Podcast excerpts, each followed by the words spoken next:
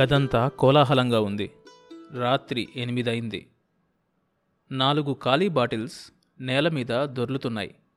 బల్ల మీద సగం మిగిలిన బాటిల్ ఉంది పక్కనే కొంచెం నీతిమంతుడి తాలూకు బీర్ సీసా ఉంది. అప్పటికే మూతపడుతున్న కనురెప్పల్ని బలవంతంగా తెరిచి ఏంటి? అన్నాడు సుబ్బయ్య. నీ గురించి కాదులే అన్నాడు సురేష్. అతడు వెనక నుంచి ఆడదాన్లాగాను ముందు నుంచి మధ్యస్థుడుగాను ఉన్నాడు.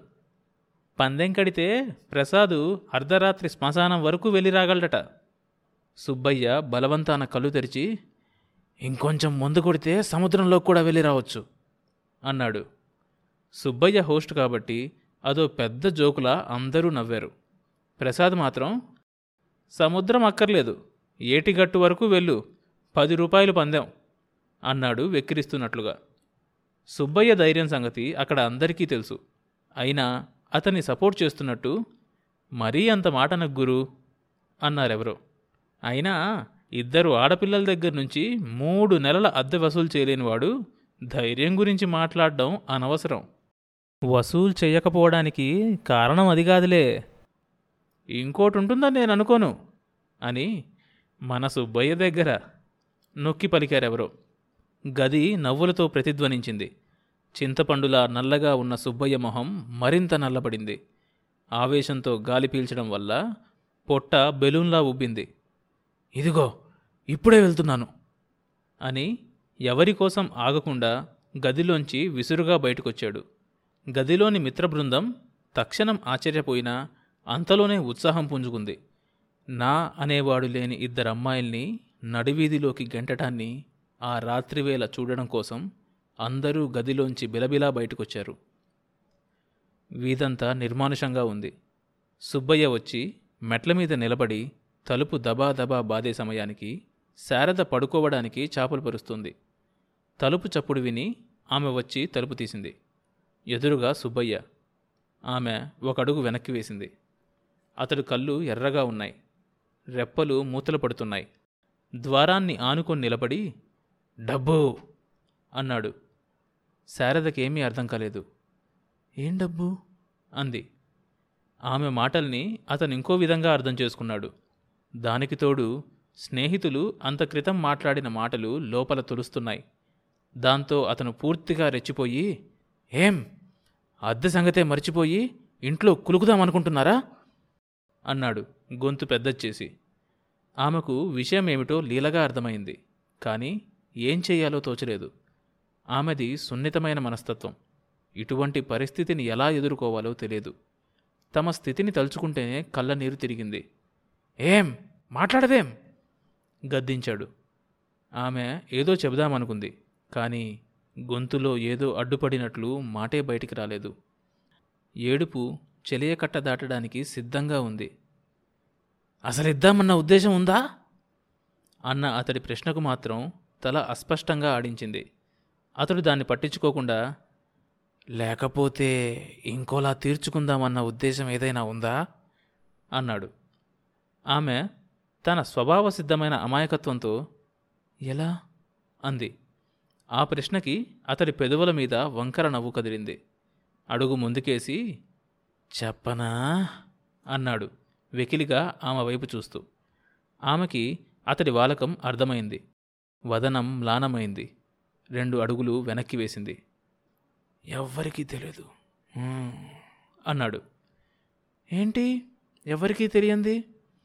అన్న కంఠం పక్క గుమ్మం దగ్గర నుంచి వినిపించింది. ఆ మాటలు అంటున్నది కిరణ్మయి ఆమె లోపల పనిచేసుకుంటూ మాటలు వినిపించి బయటకొచ్చింది. చీర కొంగు నడుములో దూపి ఆమె నిలుచున్న తీరు చూసి సుబ్బయ్య కొద్దిగా బెదిరాడు. అంతలోనే అతని మిత్రబృందం అక్కడికి చేరుకుంది. కిటికీలోంచి బయట వాళ్ళని చూడగానే అతడిలో మళ్ళీ ధైర్యం చోటు చేసుకుంది. ఇస్తే అద్దె ఇవ్వండి లేకపోతే ఇల్లు ఖాళీ చేసి పొండి అన్నాడు మాట మారుస్తూ. అద్దె ఇవ్వమని ఎవరన్నారు? ఎవరు అనలేదు కానీ ఇవ్వరు. మూడు నెలల అద్దె ఇవ్వాలి. ఇదేం సత్రం అనుకుంటున్నారా? అతడి బొంగురు గొంతు గదిలో ప్రతిధ్వనించింది. ఇంకో రెండు రోజుల్లో అని ఏదో చెప్పబోతున్న ఆమెని మధ్యలోనే ఆఫ్ చేస్తూ కుదరదు అన్నాడతను. ఈ రాత్రికి ఈ విషయం తేలిపోవాల్సిందే. అద్దె ఇవ్వడమో ఖాళీ చెయ్యటమో కిరణ్మయ్యి కొంచెం విసుగుతో రాత్రికి రాత్రి ఖాళీ చేయడం అంటే ఎలా? అంది. నిజానికి అతడి వాలకం ఆమెకి భయంగానే ఉంది. కానీ స్వతహాగా ధైర్యం కలది కావడం వల్ల ఆ మాత్రమైనా మాట్లాడగలిగింది. శారద బిత్తరపోయి నిలబడి ఉంది. అదేం నాకు తెలియదు ఖాళీ చేస్తారా? గెంటేయమంటారా? అన్నాడు. బయట ఉన్న గుంపులోంచి ఎవరో గెంటే గురు! అన్నారు. అక్కా చెల్లెలిద్దరూ చప్పున కిటికీలోంచి బయటకు చూశారు. బయట దృశ్యం చూసేసరికి ప్రాణాలు జారిపోయాయి. అరుగు మీద వాసానికి ఆనుకొని ఇద్దరు సిగరెట్లు కాలుస్తున్నారు. ముగ్గురు లోపలికి తొంగి చూస్తున్నారు. ఇంకో ఇద్దరు అప్పుడే తలుపు దగ్గరికి చేరారు. కిరణ్మయి మొహంలో మారుతున్న రంగుల్ని చూడగానే సుబ్బయ్యకి ధైర్యం వచ్చింది.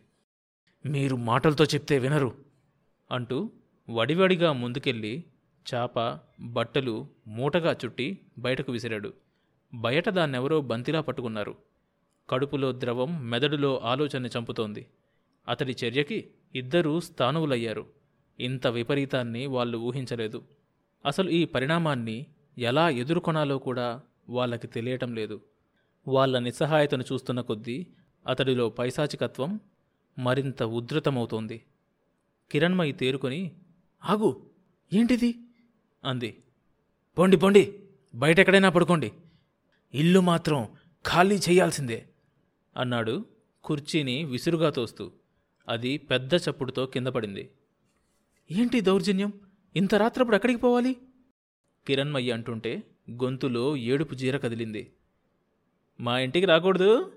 బయట నుంచి ఎవరో అన్నారు. గొల్లున నవ్వులు వినిపించాయి. అప్పటి వరకు ఎలాగో బిగబట్టి ఆపుకున్న శారద వెక్కి వెక్కి ఏడవసాగింది. ఆ నిస్సహాయురాలైన ఇద్దరు ఆడపిల్లల దయనీయమైన పరిస్థితిని గమనించే వాళ్ళు అక్కడ ఎవ్వరూ లేకపోయారు. వీధిలో ఇంటి గుమ్మాల దగ్గర నిలబడి కొంతమంది ఆడవాళ్ళు చోద్యం చూస్తున్నారు. అప్పుడే అక్కడికి చేరుకున్న ఒకరిద్దరు ఏంటి సంగతి? అని అడిగారు. ఇల్లు ఖాళీ చేయిస్తున్నారు. ఎవరో జవాబిచ్చారు. ఇంతలో సుబ్బయ్య చిన్న ట్రంకు పెట్టె తీసుకొచ్చి అరుగు మీద పడేశాడు. కొక్కెం ఊడిపోయిన ఆ పెట్టె మూతని కాలితో పైకెత్తాడు సురేష్. ఒక జులపాల జుట్టువాడు వంగి లోపల బట్టల్ని కెలికి ఒక బ్రాని పాముని పట్టుకున్నట్టు పట్టుకొని బయటికి తీశాడు. ఎవరో బిగ్గరగా విజిల్ వేశారు. వాళ్ళల్లో చేరిన ఇద్దరు పెద్ద మనుషులు కూడా నవ్వారు. శారద కిరణ్మయి చేయి పట్టుకొని అక్క పోదామే. అంది బెక్కుతూ. కిరణ్మయి చెల్లెల వైపు అయోమయంగా చూసి ఎక్కడికి? అంది. ఈ లోపులో పక్క ఇంటి తలుపు తెరుచుకొని రంగనాథం గారు వచ్చారు. ఆయన తాలూకా ఆఫీసులో గుమస్తాగా చేరి రిటైర్ అయ్యారు. పరిస్థితి చూసిన ఆయన కళ్ళు చెమ్మగిల్లాయి. అర్ధరాత్రి ఆడపిల్లలు ఎక్కడికి వెళ్తారు నాయనా? అన్నాడు. ఎవడా వచ్చాడు రోయ్ ధర్మాత్ముడు? అన్నారెవరో. తాతగారి పాత ఖాతా ఏమో గెల్లుమన్నారందరూ నిస్సహాయంగా జరిగేది చూడడం తప్ప ఇంకేమీ చెయ్యలేననుకున్నాడు. ప్రేక్షకులలో ఒకడవడం ఇష్టం లేక లోపలికి వెళ్ళిపోయాడు. ఈ లోపులో సుబ్బయ్య గదంతా కలియ చూశాడు. ఇంకేమీ సామాన్లు దొరకలేదు విసిరేయటానికి. అతని దృష్టి గోడ మీద ఉన్న వృద్ధ దంపతుల ఫోటో మీద పడింది. నిజానికి ఆ ఇంట్లో సామాన్లేవి ఎక్కువ లేవు. సుబ్బయ్య వడిగా అటు నడిచి ఫోటో చేతుల్లోకి తీసుకున్నాడు. కిరణ్మయి అది చూసి చప్పున కదిలింది. కానీ ఆమె అతన్ని వారించే లోపులోనే అతడు దాన్ని బయటికి విసిరేశాడు. బయట నిలబడ్డ గుంపు తల మీద నుంచి అది రోడ్ మధ్య పడి భల్లున బద్దలైంది. కోపంతోనూ నిస్సహాయతతోనూ రోషంతోనూ ఆమె విసురుగా గుమ్మం వైపు పరిగెత్తింది. వాళ్ళ తల్లిదండ్రుల ఫోటో అదొక్కటే ఉన్నది. కిరణ్మయి బయటకొచ్చేసరికి ఎన్నో జతల కళ్ళు ఆమెని తినేసేటట్లు చూశాయి. నిజానికి అక్కడున్న వాళ్ళందరూ అక్కా చెల్లెలిద్దరూ బయటికి ఎప్పుడు వస్తారా? అని వేచి ఉన్నారు ఇంతసేపు. అందులో ఆమెది అద్భుతమైన సౌందర్యం. బాగా తాగి సగం స్పృహలో ఉన్న వాళ్ళ మతులు ఆమెను చూడటంతో పూర్తిగా పోయాయి. తమ చర్యని అడ్డుకునే వాళ్ళెవ్వరూ లేకపోవడంతో మరింత హుషారొచ్చింది. కిరణ్మయి ఇదేమీ గమనించకుండా రోడ్ మీద పడి ఉన్న ఫోటో దగ్గరికి వెళ్ళింది. అద్దం పగిలి కాగితం బయటకొచ్చిన ఫోటోని చేతుల్లోకి తీసుకుంది. ఈ లోపులో శారద కూడా బయటకొచ్చింది. అక్క ఫోటో తీసుకోవడంతో అంతమంది కళ్ళు తమనే గమనిస్తుండడం చూసి లోపలికి వెళ్ళబోయింది ట్రంకు పెట్ట మీద కూర్చున్న సురేష్ సర్దుకొని కూర్చుంటున్నట్లు కూర్చుంటూ కాలు ముందుకు చాపి ద్వారానికి అడ్డుపెట్టాడు ఆమె నిలబడిపోక తప్పలేదు. అంతలో జులపాల జుట్టువాడు ఆమె భుజం మీదగా వంగుతూ పాపం కాల్తీరా అన్నాడు. వాసన గుప్పున కొట్టింది. కిరణ్మయి లోపలికి వెళ్ళడం కోసం మెట్లెక్కింది. ఈ లోపులో సుబ్బయ్య లోపల నుంచి బయటకొచ్చి ద్వారబంధానికి చేతులు అడ్డుపెట్టి నిలబడ్డాడు. లోపల ఇక వస్తువులేం లేవు. చూసుకోనక్కర్లేదు అన్నాడు. శారద పని కట్రాట అయింది. అంతమంది మగవాళ్ళు ఆమె చుట్టూ యమభటుల్లా కనబడుతున్నారు. కిటికీలోంచే హరికేన్ లాంతర్ వెలుతురు మసగ్గా బయటపడుతోంది. ఆమె జాలిగా అందరి వైపు చూసింది. కంటి వెంట నీరు ధారగా కారుతోంది. భూమి నిలువున ఫిచ్చుకొని అందులో కూరుకుపోతే బావుండును అని మనసారా కోరుకుంటోంది. ఆమె సున్నితమైన మనస్తత్వం ఇంత ఘోరమైన పరిస్థితిని ఇమర్చుకోలేకపోతుంది. ఇంత హేయమైన స్థితిని ఆమె కలలో కూడా ఊహించలేదు. ఇంత రాత్రిపూట ఎక్కడికని వెళ్ళాలి ఎవరినని ఆశ్రయించాలి?